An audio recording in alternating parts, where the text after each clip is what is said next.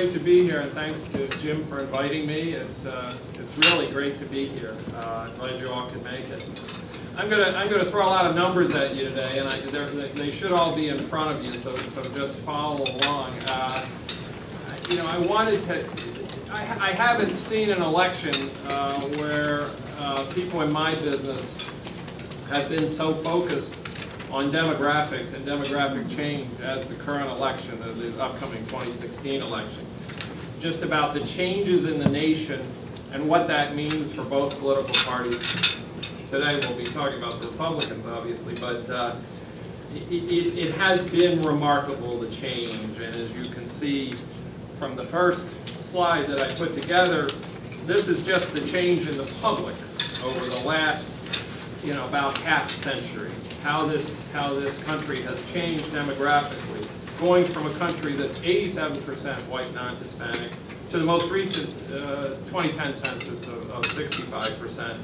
And our, our, I am not a demographer, but our uh, demographic experts at Pew Research Center uh, model these things and say that by 20, 2060, it, it, we could well be uh, a minority, a majority minority nation, 47% white non-Hispanic given current trends. And as you've all seen, this has had an impact on the electorate, although more slowly because there's, uh, you know, minorities, particularly Hispanics, uh, have lower turnout, voter turnout than they do their percentage of the population. You might say they punch below their weight politically or have uh, the last few elections. But you can see it there.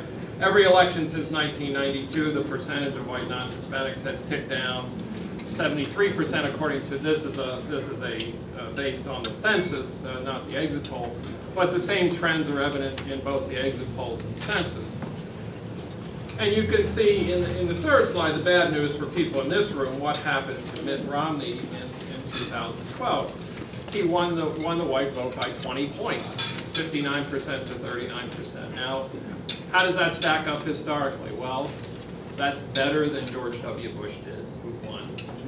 It's the same percentage of the white vote that George H.W. Bush won in 1988 when he won a, a, pretty, pretty impressive victory. And of course, uh, Romney, Romney was defeated, in part at least to the changing demographic composition of the, of, of the nation. Now recently at the Pew Research Center, we put together a project where we crunched a lot of our uh, our party identification data. We, we collect about somewhere around 15,000 to 25,000 interviews a year. We looked back on what we had compiled since 1992.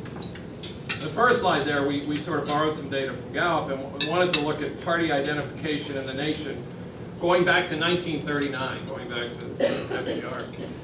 What you see there is very interesting. Uh, you know, this sort of democratic advantage uh, comes down, uh, this huge democratic advantage in party identification, and the public comes down, way down during the Reagan era, almost to, to parity. But, but look at the end of that graph, and you can see, see kind of an interesting uh, phenomenon there, which is the percentage of independence, political independence, is now at its highest point ever in this whole period. 39% uh, call themselves independents. I, I, think that reflects a couple of things. Among other things, neither party is particularly popular at the moment, and so there's a, there's a reluctance to identify with either party. But, but it's important to note that the same, the same phenomenon is happening at a time when we're increasingly polarized. People, people have strong political views. They line, line up with a party and vote, vote for parties. They just choose not to call themselves partisans by and large. So what we do is combine people who affiliate with a party and lean toward a party, you know, and, and that gives us a better measure of their actual preference. And you can see here how those trends have gone. Uh, you know, more whites identify or lean Republican than, than Democratic. Uh, again, uh, Republicans are, are, are, you know, the, are losing ground or probably not losing, but it's certainly in, in a worse spot with minorities, and you can see it with these key groups for Republicans and Democrats. No surprises there, except I think a couple of groups are pretty interesting. The white white men who have not uh, gotten a college degree, not white non-college men, uh, favoring the Republicans by 21 points, a pretty, pretty surprising margin. And then that group for the Democrats, the post-grad women, a, a, a group that's becoming increasingly Democratic, uh, favoring the Democrats by a wide margin. So when we crunch all this data and you look at the profiles of the party, these are people who say they're Republicans or say they're Democrats, see how they've changed in the last 20, 20 plus years. You can see the Republicans at a time of great demographic change remaining overwhelmingly white, Democrats, you know, already more diverse, becoming more diverse. Now, what does this mean? I'm, Ed's going to be talking about 2016. You know, in my business, a lot of analysts are, are sort of saying demographics are destiny. I, I reject that. I, I don't think we know what this means for 2016. I think we know that the, the Republican Party faces big challenges going forward. There's no question about that. The demographics are not favorable. There, are, there are so many wild cards and variables for 2016, though, that that uh, that it, it's a little hard to predict uh, with any degree of certainty uh, what this might mean. And I know some of Ed's colleagues on the Republican side are making bold statements and saying that the Republicans need to win 40% of the Hispanic vote if they're going to be competitive. There's simply no way to know that at this point. For one thing, turnout is very unpredictable, and that's, you know, this data I've been showing you is all, that's all the denominator. This is, this is, this is, the, this is the public, this isn't voters. Uh, turnout is very unpredictable. We've had two elections, for instance, with extraordinarily high African American turnout. Not likely to have an African American uh, at the top of the ticket in 2016. That may affect turnout there. The Hispanic vote, uh, seemingly locked in for Democrats in, in 2012, is very unpredictable and has varied widely over the last several elections. You may remember in George Bush's uh, second election, uh, he won 44% of the Hispanic vote. That figures in some dispute, but some people say 40. 40 is a pretty big number anyway.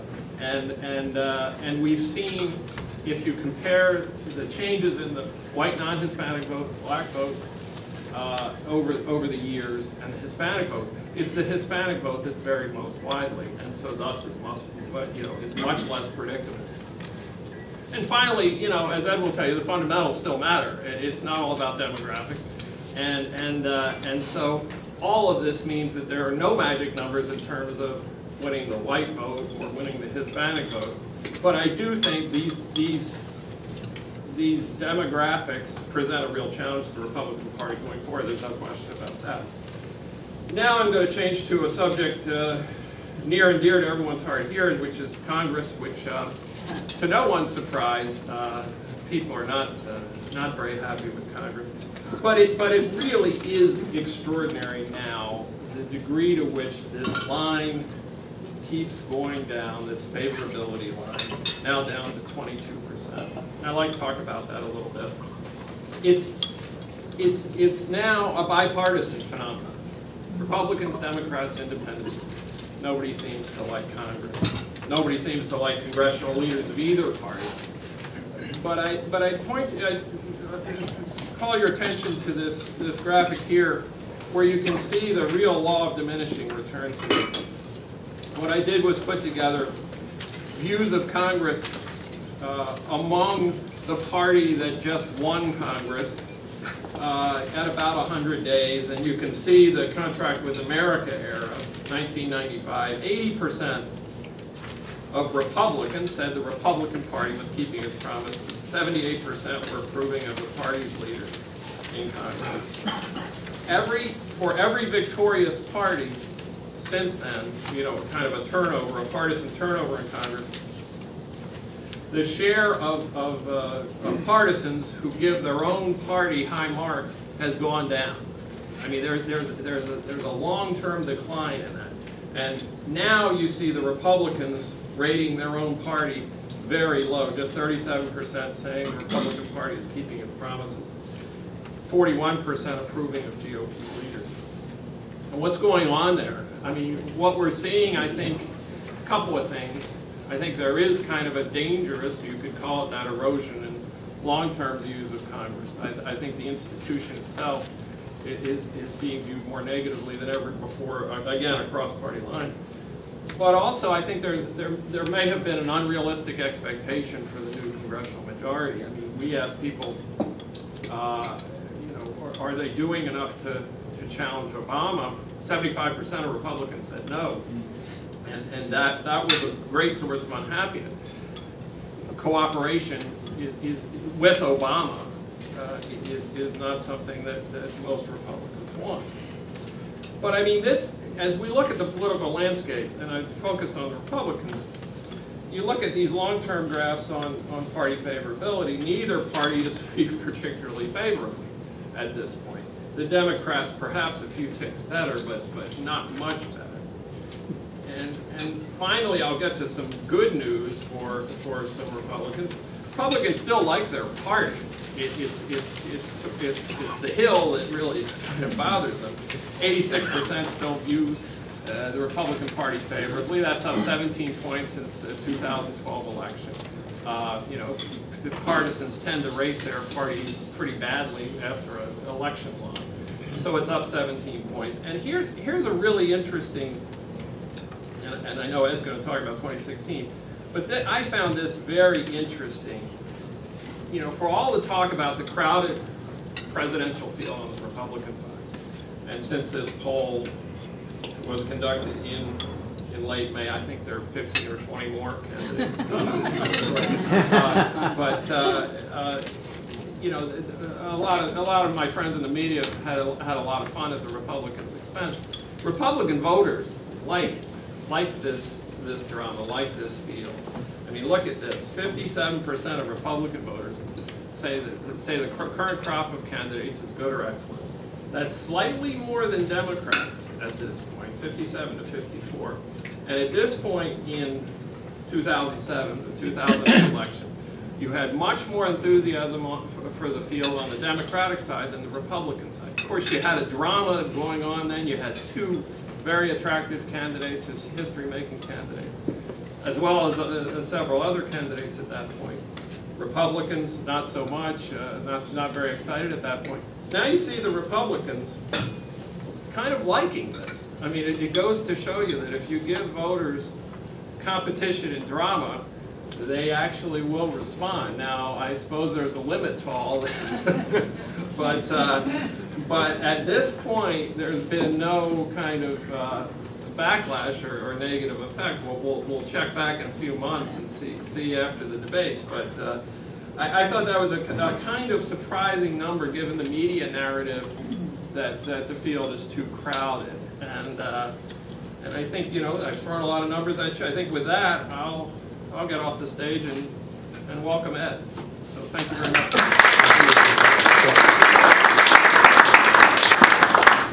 Thank you very much, and uh, thanks for the opportunity to to, uh, to come back. Uh, I have to say I'm I'm pleased to be here this morning with Carroll. Um, he's very very good at what he does.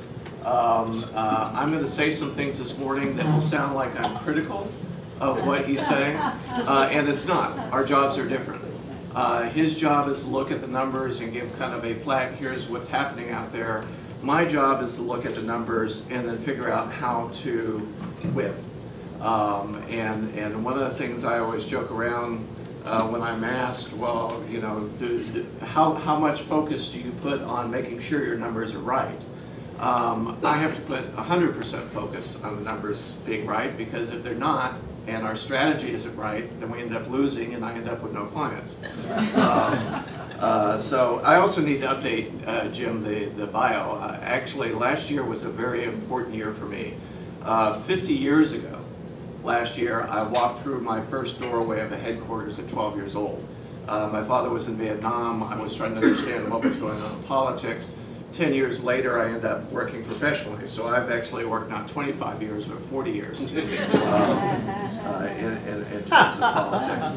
Um, one of the things that is a little bit different, perhaps, on what I have to sort through, and it's, it's something that kind of, I've always seen two big disconnects coming out of Washington.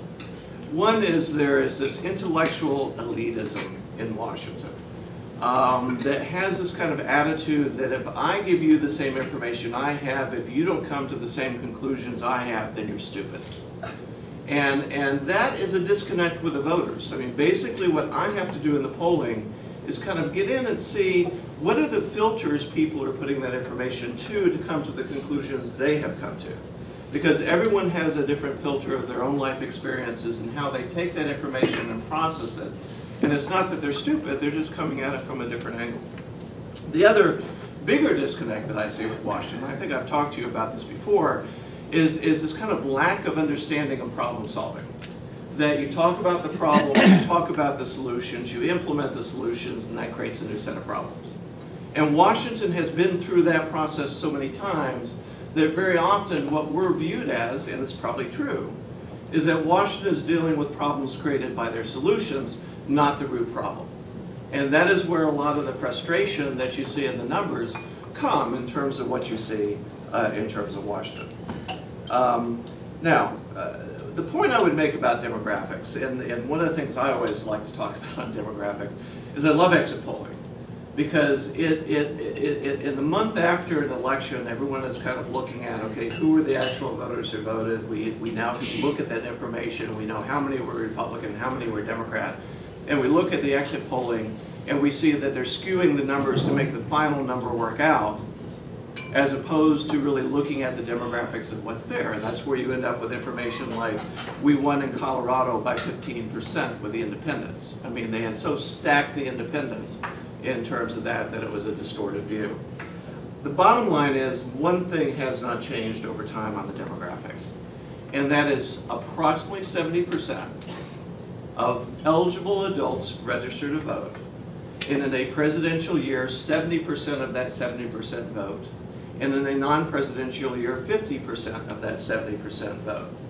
That leaves a lot of room for us who are working in the strategy of campaigns to kind of work through, okay, how are we going to change the math? One of the things I disagreed with in the narrative that came out of 2012, out of the Obama campaign, was contradictory narratives. One narrative was, we got it right who the electorate was. And the other narrative that they had was we beat Romney in terms of getting out the vote. In fact, we all know that our get out the vote operation collapsed on election day, much, much less anything else. The bigger of those two things, the thing that is true is that we got beat on turnout, not that they got the electorate right. You either had the electorate right or you distorted what the electorate was going to be in terms of that election.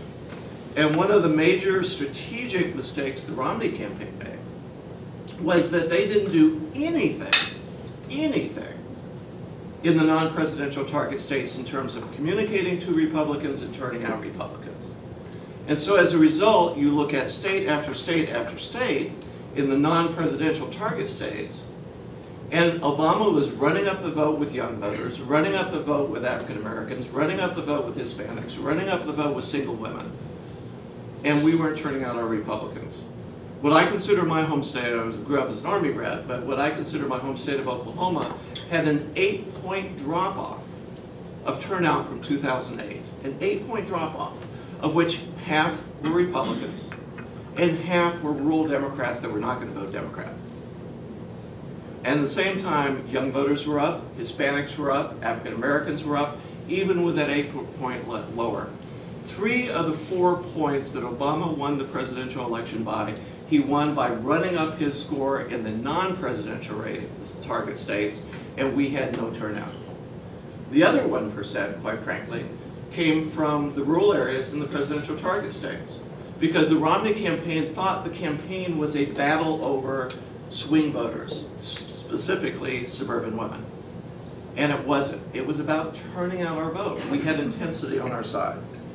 So the first thing I always look at the data is, is okay, where are we where is the intensity and where are we going? Now this election in 2016, I believe, is going to be really two things. One, it is truly going to be a battle over the middle class. And I love all these articles that came out lately saying, well, we're no longer talking about the middle class. I don't know who they're talking to, but they're not talking to at least the people that I'm working with. The middle class is our target. The middle class is, by self-definition, 70% of the electorate. When we talk about the African American vote, we talk about the Hispanic vote. Our key to getting that vote is not approaching them as Hispanics and approaching them as African Americans, but approaching them as middle class voters, as hard-working taxpayers, because that's what is out there this year and that is the mood. Basically, the middle class believes that the rich get their benefits, poor get the programs, and they get the bill. And they're tired of it. They are tired of it. And quite frankly, one of the reasons why income redistribution doesn't work for the Democrats is the middle class is as pissed at the, at the poor taking all these programs and them having to pay for the bills as they are at the rich for getting all the special benefits. And as long as we understand that, we won't be playing a wrong card with those voters. The other thing is going to be the future. Presidential elections are always about the future. We were at our most vulnerable time period between now and the August recess because the focus was what was happening here on Congress.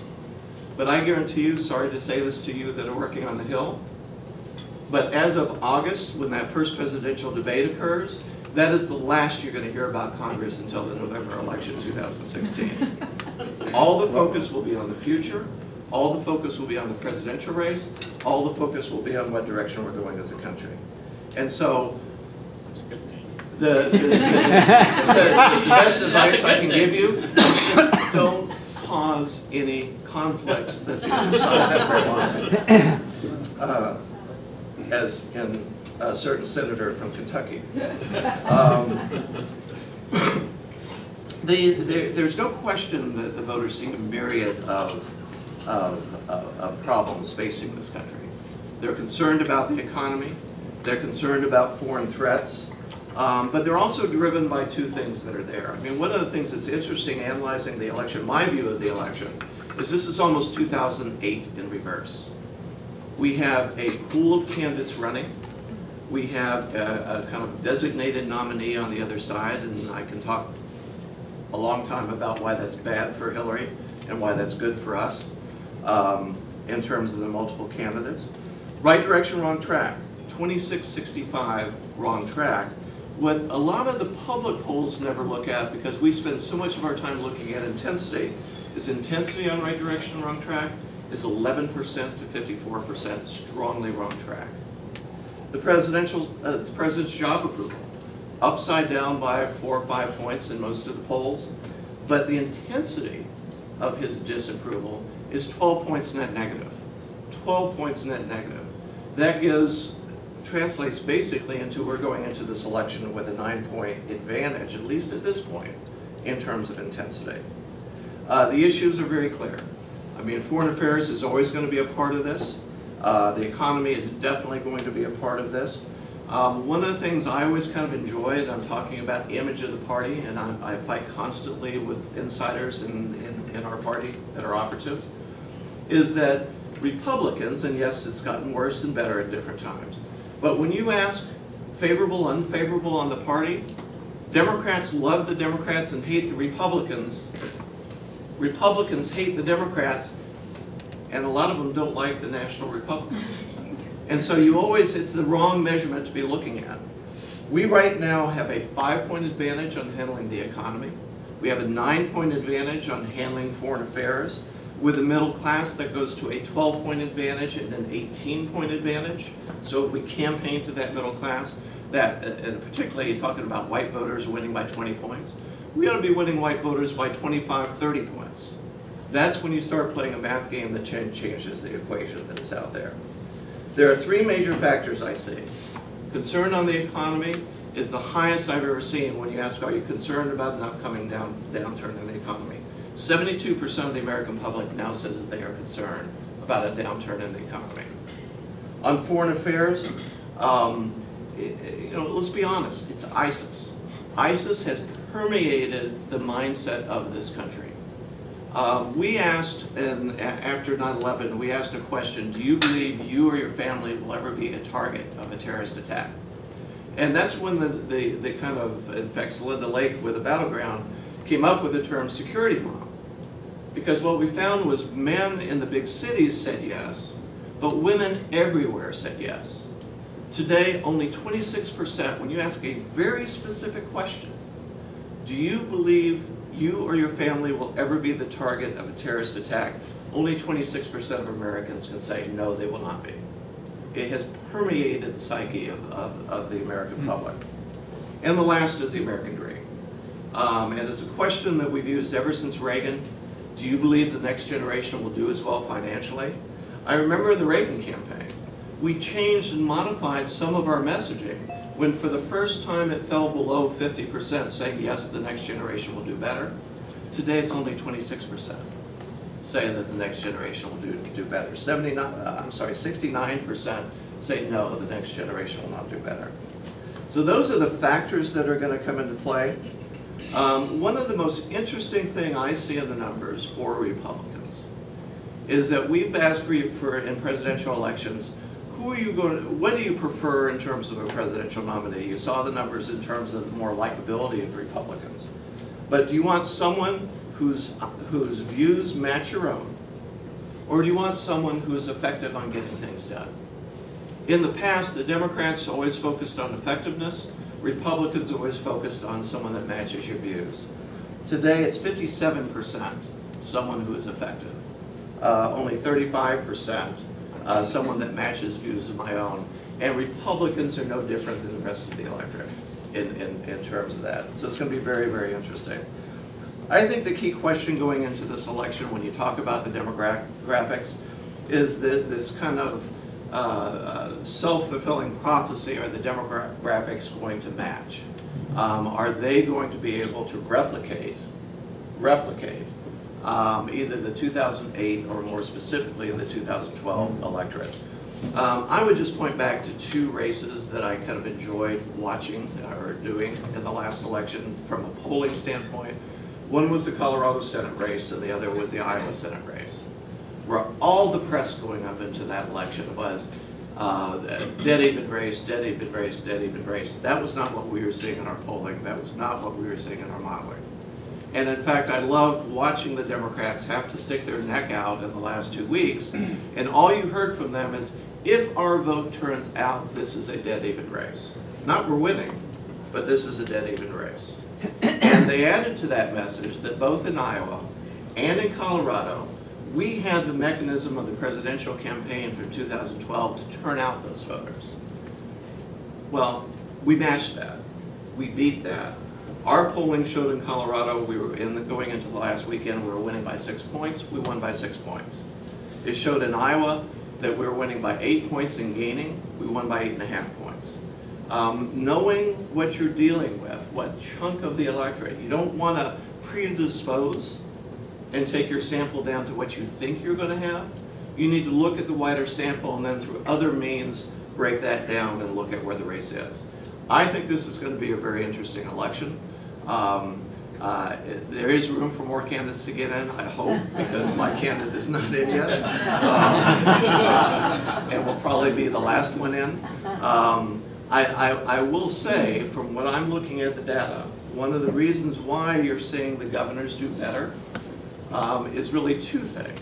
One is the effectiveness argument, and the governors have proven a proven record. And the problem with senators is that there's not a lot you can point to and say, I single-handedly did this. And sometimes when they do, it's things like what Rand has done, which is not something you want to be out there bragging about. Um, so I think governors have a leg up from that standpoint. Uh, I also think they have a leg up from the standpoint of at least three of the four senators are freshman senators and one of the things that happen when people get buyer's remorse is they don't go and buy the same thing the next time around. And I think that's going to be a very difficult uh, uh, thing for the three freshman senators to kind of push in this election. Anyway, let me stop there. And I want to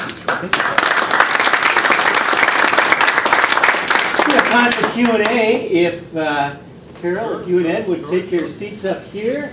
And uh, Peter, you did such a great job introducing. I will let you have either the first or the last question.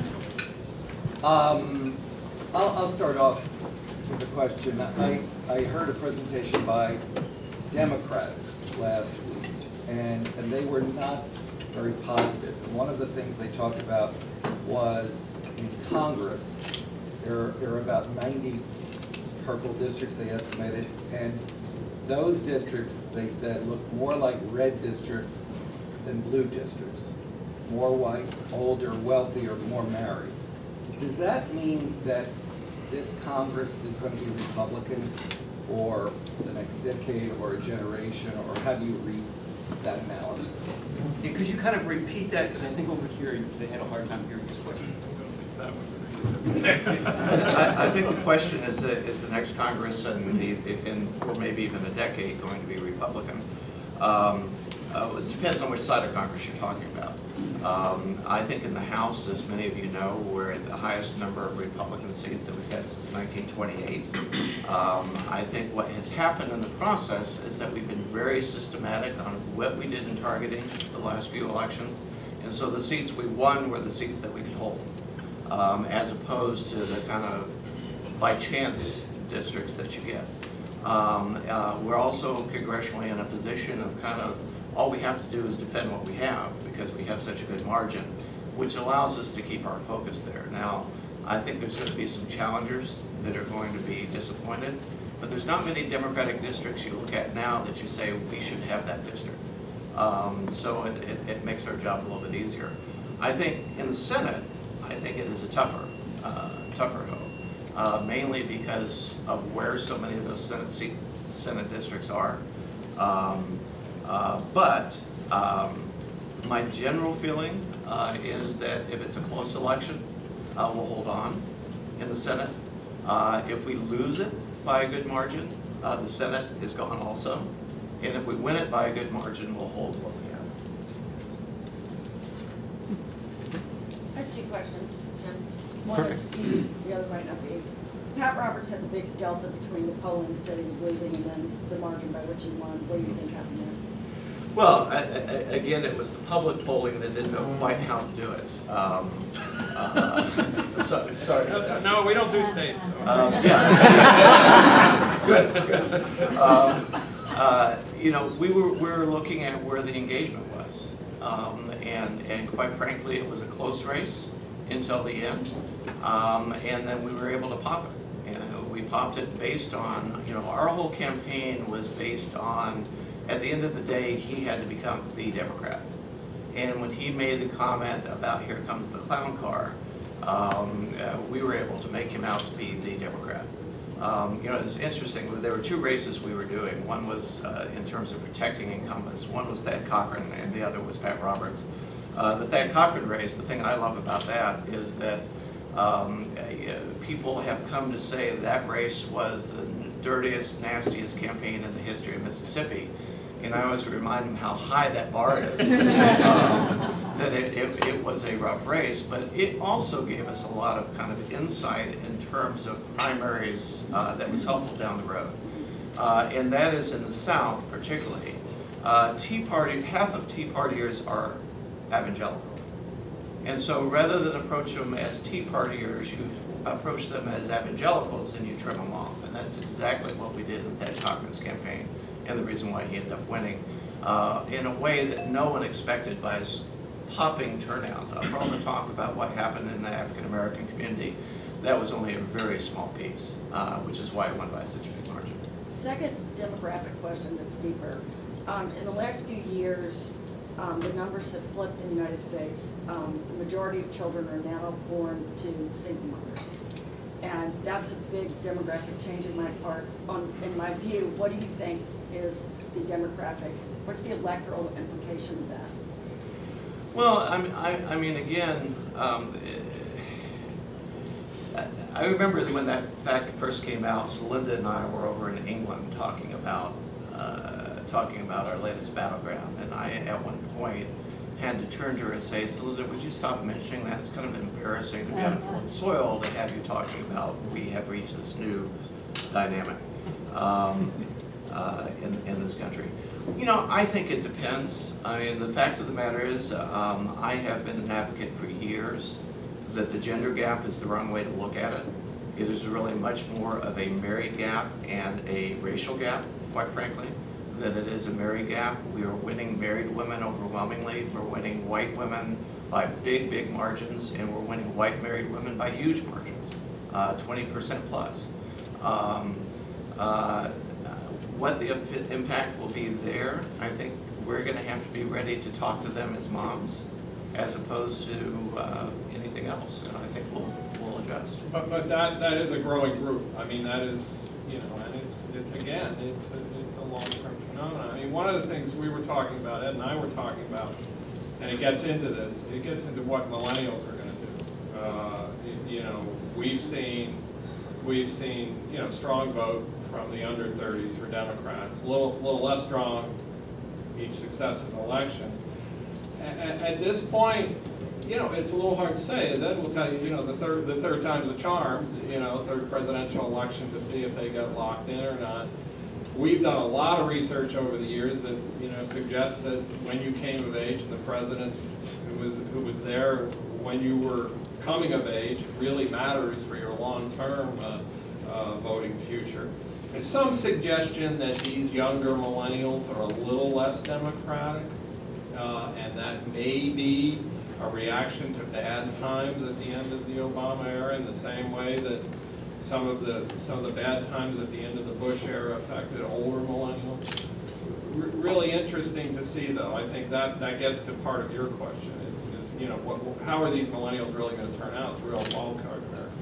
And, and, and it is, I mean, on, on, on one hand, I mean, there's three pieces to it. One, uh, uh, Carroll's exactly right. Our testing over the years have shown that if you vote for the same party presidentially, your first three presidential elections, that you lock in, or about seventy-nine percent, I think was the figure from University of Michigan, uh, lock in for the rest of their lifetime. So this is a very important election from that standpoint. What we've been watching for from millennials is that as you get married, as you have children, as you buy a home, as you become more connected in your community, you become more conservative. The problem for millennials is that all those processes have been delayed uh, over the years. So we keep waiting for them to turn, but they won't. The Um, failure to launch isn't just a movie. But, um, yeah, in fact, they're, referred to by their parents, quite frankly, as the boomerang generation. They keep throwing them out and they keep coming back. Um, uh, The, the, the thing that I've been watching with millennials, and, and again, part of the key is not looking at them as millennials, but again, looking at, we need to pump the white vote more on what's there. And we're winning a majority of the millennials today when you look at it, uh, white millennials. Um, is that I've watched them go through, particularly the younger half of the millennials, that were in college or about ready to get into college if they were kind of caught up in the Obama part of the equation. Um, they expected there to be jobs for them immediately. There weren't jobs, so they go back to graduate school. They come out of graduate school expecting not only to have a job, but to even have a better job than what they were hoping for the last time, and they're not there. And we hit a time period about two years ago where the millennials, the term we were getting from them on the, uh, on the economy was, well, this is the new economy. They went through a, well, this is just the way it's gonna be. Um, that's not good for them. That, that goes back to that hope of the next generation doing better. Um, I think someone can tap into that. And the one thing is a hope for us as Republicans is that the, the, the, every new president gets a pop with young voters. And so it's not necessarily what we do with millennials in this election, as much as we win this election, you're gonna see our support amongst millennials pop, because it happens with every president. I was part of the Ronald Reagan pop uh, that occurred. You're going to see it. We have to win the White House, though. But- But the, but the one challenge there too, and Ed hasn't touched on it, neither have I, is, are social issues. Um, You know, we have, we have new data on same-sex marriage, no surprise, and Gallup found it at sixty percent favor. Um, We're gonna, we're gonna put out a poll soon that shows approximately uh, that, that kind of support. And it's so age-driven, and that's, that's the thing, I mean, you know, this is, this is seventy percent or so, or more millennials uh, support same-sex marriage. These cultural issues are, are a factor. Now, the question is how important are they gonna be in twenty sixteen, we don't know. But, but it's been a factor and, and will continue to be a factor. And, and from a public. Polling perspective, I mean, one of the things we always have to do is kind of sit back sometimes and say, okay, what's gonna happen in the future if X, Y, and Z happens? Um, and one of the things that we've been monitoring is, as these millennials are getting married, are having kids, are they going to, are they doing what their forefathers did, which is they tend to go to church more, they, they get more involved, and they do. And, and it's driven a lot by having children, quite frankly, uh, that they want to have that for their children. Um, one of the things that I think everyone's missing on the, on the gay marriage issue is that it's being portrayed as a civil right.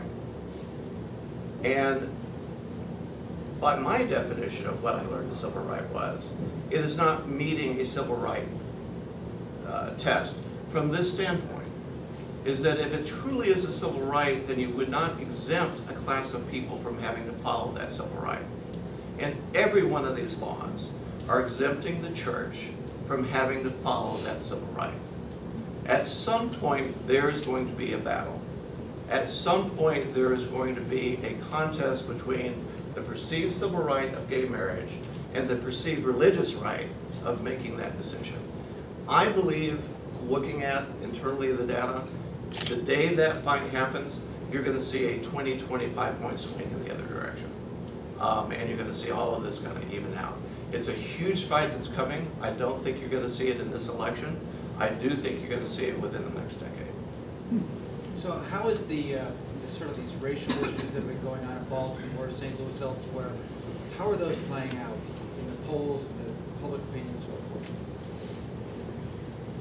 Well, I mean, we have, we've done a little polling on Baltimore. The, the reactions to Baltimore, I think, were as you'd expect. Uh, you know, people, people see, uh, you know, some abuses by the police up there, but they're, they're more likely to blame, um, any of the unrest on the people who actually committed the unrest. I mean, I I don't know whether it'll be a major national issue uh, of the police. I, I, I don't know, maybe Ed would differ on that, but, uh, you know, I, I, I don't see that as, you know, this is, this has been localized to an extent, and I'm not sure this is, a- this is a major national issue as yet. What, you are beginning to see is stories seeping out. I mean, certainly the, the story that came out this week, that the murder rate in Baltimore was higher than the height of, of the Iraqi war, of people dying. Um, uh, you know, those kind of stories in the various cities of the police pulling back because they're afraid to get in trouble as opposed to jumping in and doing uh, what they're trained to do, whether they do it right or do it wrong, um, I think are going to begin permeating this. What I have seen is a very strong feeling. I mean, there, there never was a feeling that racial relations in this country amongst the African American community was good. Um, it now is a feeling uh, in the, in the, in the white community that is much, much worse. Um, and that's not necessarily good for the process. Worse in terms of we need to do something about it, as opposed to they're still on the let's talk about the problem stage and point fingers at who caused it. And I think Obama's getting some of that. He is, and, and, and one of the things we've noticed, you know, you may have noticed th this recent spurt of, uh, of violent crime in some cities, not just Baltimore. Uh, I think you're seeing it in Chicago, some other places. Crime rates have actually gone down, violent crime rates have gone down. Crime concerns haven't gone down as much. Crime concerns are still relatively high. It'd be interesting to see now if, if crime concerns actually tick a little bit higher in the wake of, of some of these, uh, some of these incidents. Jonathan? Yes, sir. Um, Thank you. Uh, Both of you touched on this a little bit. If you could maybe just drill down a tad more, and that is with, uh, I guess what they refer to as the blue collar traditional or blue collar conservative voter. Um, I think it was you, Carroll, that kind of hinted that at the beginning, and and I- I I would agree with, I would tend to agree with that. Uh, Florida, case in point, you had over 300,000 white men aged 25 to 65 stay home in November of 2012. And so Romney could have doubled his, you know, some of the votes and some of the other minority demographics, and he still would have lost because there just wasn't that connection with that particular part of the middle class, your blue collar, traditional, conservative slash traditional minded people. Could y'all talk a little bit more on how, how we've kind of maybe slipped with that and how the GOP can do a better job messaging to them? Well, I think, I think Ed's gonna be talking a lot about that in the next, in the next year or so. But, but I'll just say that this is a group, you know, as you know, Stan Greenberg did a lot of research back in the day with Bill Clinton on, on the the white working class, Macomb, Michigan, the famous studies, uh, you know, of, of, of- of Clinton drawing these voters. I think a lot of people realize, on the Democratic side, realize that, that this is a group that they've been losing, and it's a key group for them. A, a, lot of Democratic analysts that I talk to say, say this is something that has to be reversed for the party. I suspect that a lot of these, these white working class, especially men, are getting pretty locked into the Republican Party based on, based on our data. I don't know, Ed, probably You know, have better I, data on this than I I. I- think they are, and quite frankly, I, I think uh, uh, where the failure was is exactly what you said, um, uh, is, turning out the vote. And some of that came from just focusing on the suburbs, uh, as opposed to focusing on, on rural areas of the state. I mean, it's very interesting, if you, if, if- you look at the last election, we lost Iowa, Ohio, Virginia, and Florida by 19 votes a precinct. 19 votes a precinct. Now, if we had turned out our vote and won 19 votes more a precinct, we still would have lost the election by over three and a half points. There would have been riots in the streets. It would have been the death of the Electoral College. Um, So luckily Romney didn't kill that off too. Um, Being from a small state. Don and then uh, John over here, and I think that will have to be our last question. I On the, the polls at looking at Hillary Clinton give her, I believe she's underwater on the trustworthiness issue. How important is that issue gonna be, in your opinion, in the national election? Oh, it's huge. And, and she, she's upside down, uh, she's upside down or favorable, unfavorable also, and, and with intensity. Um, you know, people, um, my advice to the party, not that they always take it, uh, but my advice has been, you know, we got everything we're gonna get out of the email, uh, situation. I mean, basically what that did is that popped her numbers about twenty points both directions, uh, both in terms of her negatives coming up and her positives coming down, and played right into the narrative of the Clintons live by a different set of rules. The damage on that has been done. We don't need to keep playing it out because then it appears to be too political. Uh, in terms of the foundation, I think we ought to leave that to the news media in play. I mean, our theme right now, our theme ought to be, because it's the invisible primary that she's running right now, and Obama has cornered her pretty well on this, is, is that she is having to fight against, am I running for a third term of Barack Obama? And, and she's not handling it well. Um, she's gone almost too far trying to appease some of those uh, on that side of uh, the aisle. Um, it's one of the things, look, the, the only advantage she has by being the kind of easy nominee at this point is that she can do long-range planning better in terms of what she needs to do for the general election. Um, but that's going to be somewhat limited. Um, she is not a great campaigner. She is rather flat. Um, I am uh, uh, just surprised because I've always had a great deal of respect for him, the tin of Bill Clinton. Um, you know, I was speaking at the Southern Leadership Conference last week, and the best applause line I got was him saying that I need to keep getting $500,000 speeches because I have bills to pay, that the middle class would like to have one of those speeches every 10 years and they can live on it. Um, uh, it- You know, it, it it just allows us to, to, to kind of play to that. But the bigger thing is, is that what will happen with having multiple candidates is at some point, one or two people are gonna get lightning in the bottle and their numbers are gonna skyrocket, just like Obama's did in 2008. So having a competitive race for someone to break out of the pack and all the positive that goes with that, they're gonna wake up. I mean, one of the interesting things about, they keep talking about Hillary's leading in all these polls, she hasn't broken 50% yet in a poll. I mean, she is at her ceiling, her best numbers are gonna end up being the day before she announced. And, and so, all we have to do is go shooting right past that, and it's gonna be, and I think she, she has a tough race on her hands. But with Clinton, it may be a ceiling, it may also be a floor, you can never tell. I, I mean, that's the thing, it, it, it's, uh, My job is to make sure it's, Yeah. it's a ceiling. No, I mean, yeah, I- scan, had these scandals hurt, possibly, I mean, you know, you know, we, we looked, we really drilled down on Democrats, um, you know, and, and her, her numbers are actually among Democrats, and again, what does that mean, given her lack of competition at this point? But one of the things we did notice, and it's a little, little interesting factoid, a lot of, a lot of millennial Democrats, for whatever reason, either don't know her, because they're, they're too young, or, or they don't have as high opinion of her as older voters, older Democrats. Very interesting. I, I, I, we couldn't quite put our finger on why, that her, you know, obviously her favorabilities are high across the board among Democrats, but they're a little bit lower among millennial Democrats, something to watch, uh, as, as it, if, if this Democratic primary heats up uh, in any meaningful way. The, the, the one thing you are seeing in the data that it, again, is kind of a mirror image of what was happening in 2008, is when you look at the independents, the independents are more leaning towards the thinking of the Republicans than leaning towards the thinking of the Democrats. And, and I think that goes back to right direction, wrong track, how they feel about the incumbent president. Um, all those things are gonna come into play as, as we start kind of engaging those voters in a general election. John? Um, I worry fairly or unfairly about the next generation of Republican voters, whether there will be one. Uh, you talked a little bit about millennials. There was a terrific uh, talk at the Republican retreat earlier this year by a, um, a, uh, a generationalist, I think they call him, and he talked about how you know the formative experiences of millennial voters.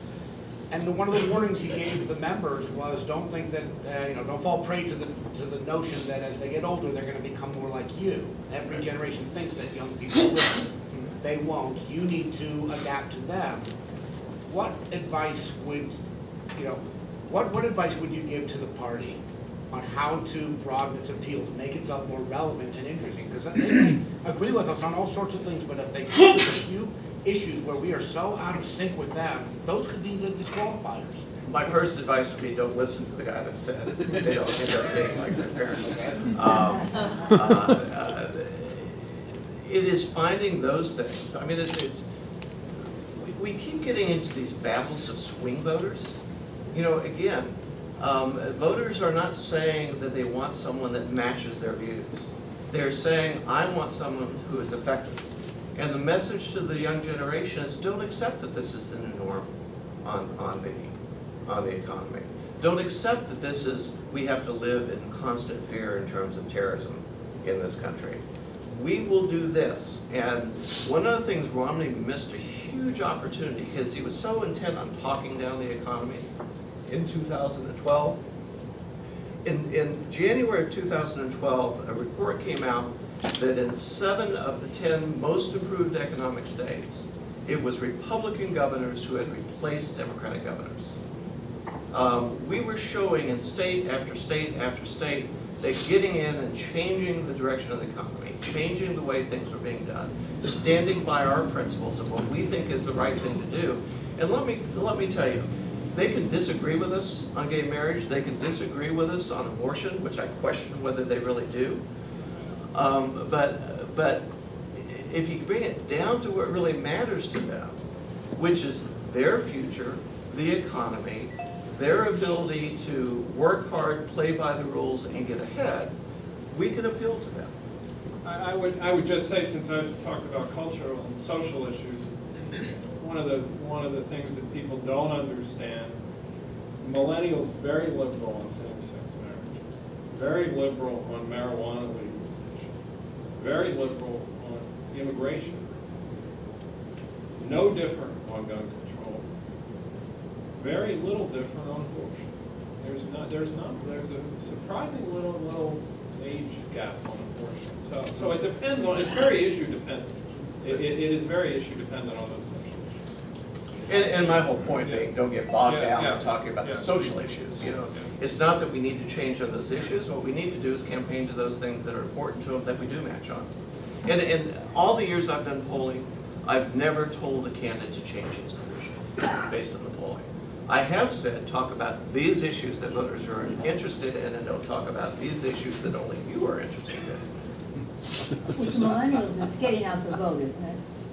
Well, gotta well, them to the- vote. the- first off, it's, it's not just millennials, young people. Yeah. It's not the nineteen seventies that voted at much lower rates, and, and so, but Obama had success Yeah. in tur, in, in raising that turnout. Big question about whether that happens again.